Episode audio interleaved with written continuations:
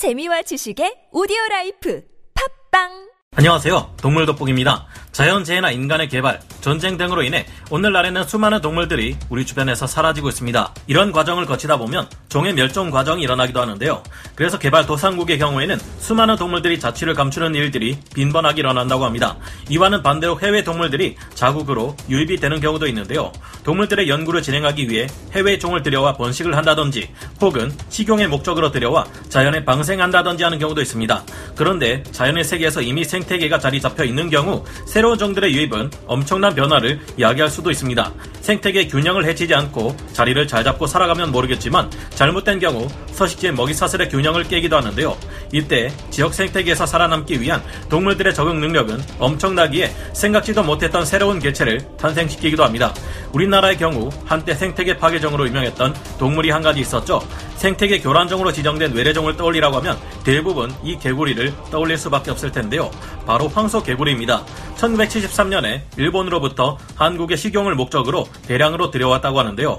개구리 요리의 판매량이 적어서일까요? 업자들이 하천에 무단으로 방생한 것을 계기로 한국 토종 생태계에 유입되어 버린 것이죠.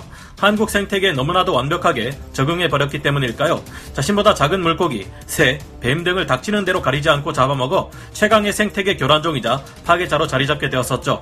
그런데 자신이 먹이 사슬의 균형을 깨뜨리는 포식자이자 파괴자인 것을 자각이라도 했다는 듯이 말도 안 되는 일이 일어나 버렸습니다. 바로 황소개구리가 표범에게 덤비는 일이 발생한 것이었습니다. 2020년 5월 인도에서 아프리카 황소개구리 한 마리가 자신을 괴롭히는 표범에게 입을 크게 벌리고 표범을 깨물 듯이 위협을 가했다고 하는데요. 하지만 아성체인 표범은 장난감이라도 가지고 노는 듯이 황소개구리의 머리를 톡톡 치며 놀았다고 합니다. 그런 표범의 행동에 화라도 난 것일까요? 아프리카 황소개구리는 육중한 몸으로 도약을 하며 덤벼들었습니다. 과연 표범과 아프리카 황소개구리의 만남은 어떤 결말로 끝이 났을까요? 전문가는 아니지만 해당 분야의 정보를 조사 정리했습니다. 본의 아니게 틀린 부분이 있을 수 있다는 점 양해해 주시면 감사하겠습니다. 황소개구리. 황소개구리는 미국, 캐나다 동부 지역에서 바다를 건너고 산을 넘어온 외래종입니다. 황소라는 이름에도 알 수 있듯이 외모가 우락부락하고 황소 같은 소리로 우러대서 황소개구리라는 이름이 붙었습니다. 애초 수입의 목적이 식용이었던 만큼 실제로 먹으면 연한 닭고기와 비슷한 맛이 나지만 잘못 먹으면 사람이 죽을 수도 있는 독성이 있다고 하는데요. 평상시에는 독이 없지만 5월에서 7월 산란기가 되면 독성이 생긴다고 합니다. 산란기 낳는 장소는 유속이 느린 호수나 연못, 늪지대인데 알이 물 위에 둥둥 떠 있는 모습을 볼 수 있습니다.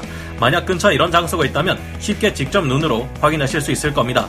암컷 한 마리가 보통 6,000개에서 4만 개 정도의 알을 낳는다고 하는데요.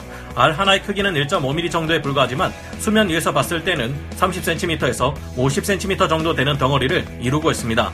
황소 개구리 올챙이는 2년에서 3년간 성장하다가 5월 하순이면 아성체가 됩니다. 올챙이 시절에도 엄청난 크기를 자랑하며 보통 12cm에서 크게는 15cm까지도 자란다고 합니다. 다 자란 성체가 된 뒤에는 15cm에서 20cm까지 자란다고 합니다.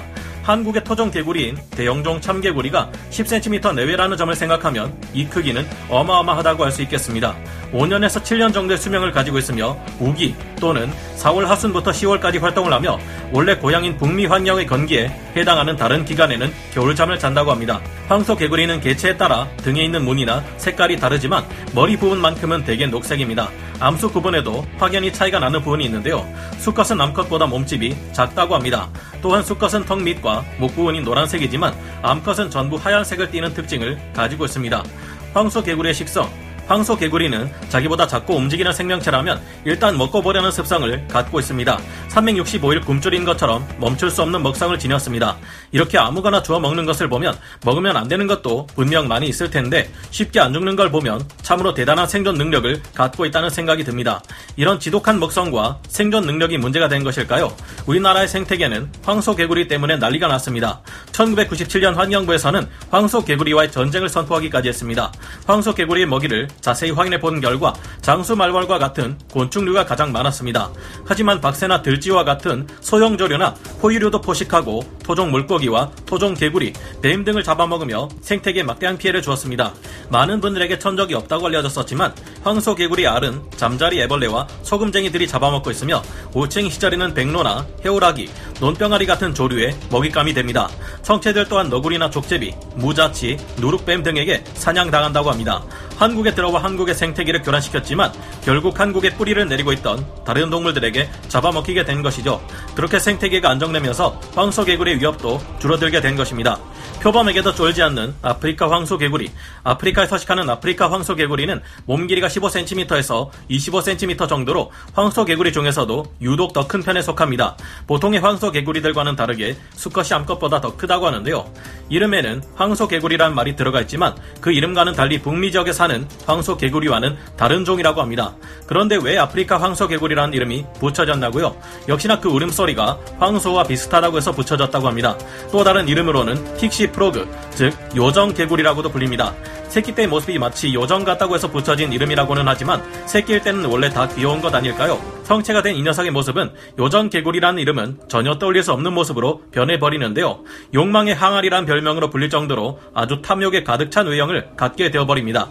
탐욕의 외형을 갖고 있는 것과는 달리 수컷의 경우 부성애가 굉장히 강해 새끼를 여성적으로 지킨다고 합니다. 그래서 건기에는 올챙이의 웅덩이가 마르지 않도록 엄청난 노력을 한다는데요. 강한 뒷다리 힘으로 물기를 파서 더 큰 웅덩이로 올챙이를 이사시키는 모습에서 그 부성애를 확인할 수 있습니다. 부성애가 너무나도 강했기에 문제가 된 것일까요? 올챙이가 가득한 물웅덩이에 얼룩말 같은 큰 동물이나 사자와 같은 포식자들이 물을 마시러 올 때도 아프리카 황소개구리는 자리를 피하지 않는다고 하는데요. 그런데 2020년 5월 인도에서 실제로 아프리카 황소개구리와 표범의 만남이 발생하였고 그 영상이 공개되어 화제가 되었다고 합니다.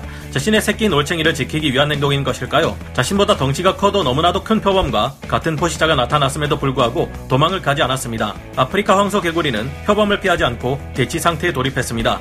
그리고 황소개구리와 표범 사이 에 믿을 수 없는 싸움이 벌어졌습니다. 표범은 앞발로 황소개구리를 툭툭 건드렸고 황소개구리는 그에 굴하지 않으며 입을 크게 벌리고 위협적인 행동을 취했습니다.